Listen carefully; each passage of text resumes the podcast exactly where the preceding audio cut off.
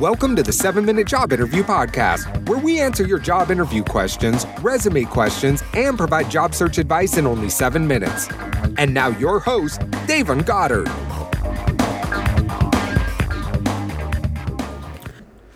Hey, how's it going, everybody? It's Davon here with the 7 Minute Job Interview Podcast, where we help young professionals advance in their careers, and we do so by answering your questions. Now, before we jump into things, if you're having trouble with your resume, you're not getting responses from employers, make sure you come over to 7minutesjobinterview.com forward slash resume. Come over and you can copy and paste your resume and copy and paste the job description in which you're applying for and instantly you're going to get an entire page of what you need to do to optimize your resume so it can make it through the applicant tracking system. So, once again, that's 7minutejobinterview.com forward slash resume. So, with that being said, let's get into today's question.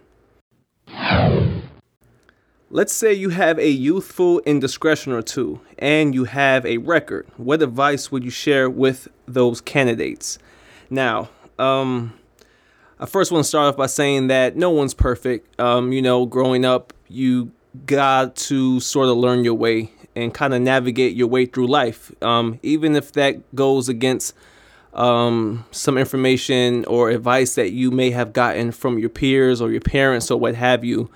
And it happens, you know, but that shouldn't be a um, there shouldn't be a hindrance when it comes to your professional career because at the end of the day, people make mistakes, right? So you shouldn't have to fully live with that mistake for the rest of your life, you know, depending on what you've done. But if you have a youthful, um, you know, indiscretion, as you mentioned, um, the best thing you can do is be 100% honest and upfront about it um, and I'll do that if they ask um, specifically. So if they ask on the job application, have you ever been convicted, or you know, do you have a record, or have you ever been charged with something? Um, you know, just just put yes and get it out the way, right? You want to be 100% honest about it. Now, granted, if you're applying for a job online and there is a section within there that that asks that keep in mind that you may not get a call back because there are hundreds of people applying for that job and you know some employers just don't want to deal with it. So if they ask up front during the application process online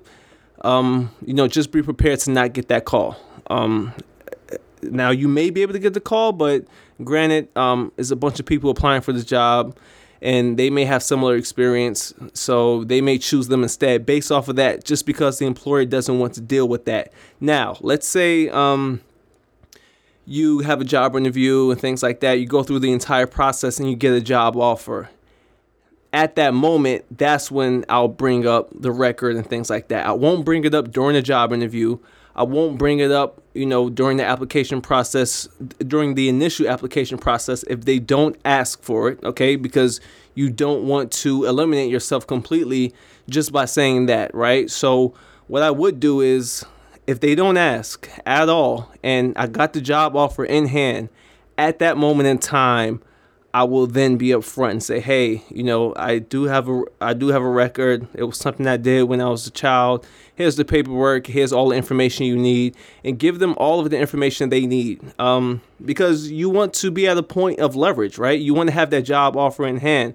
Now, um, some people may think this is not ethical or what have you, but um, you know, this is how I would go about it. If they don't ask."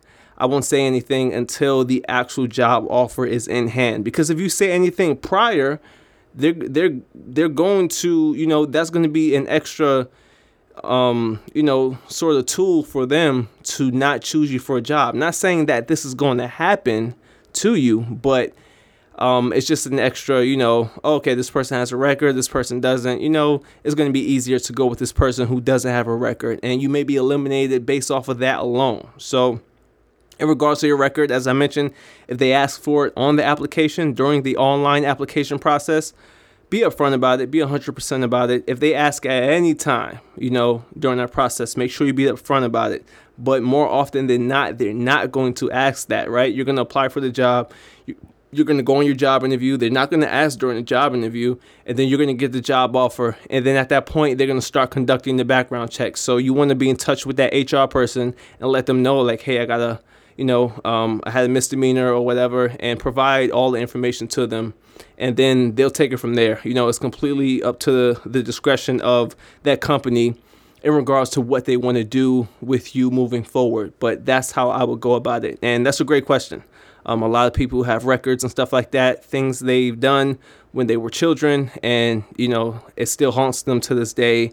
And you know some people deserve a second and third chance, you know. So, um, but that's my advice for that question. Great question. Thank you for asking. And with that being said, once again, make sure you guys check out 7minutesjobinterview.com forward slash resume. And make sure you check out my free course at watchmegetajobinterview.com. It's absolutely free for you guys. And thank you for listening to the show. I appreciate you guys. And with that being said, I will see you in the next episode. Peace out.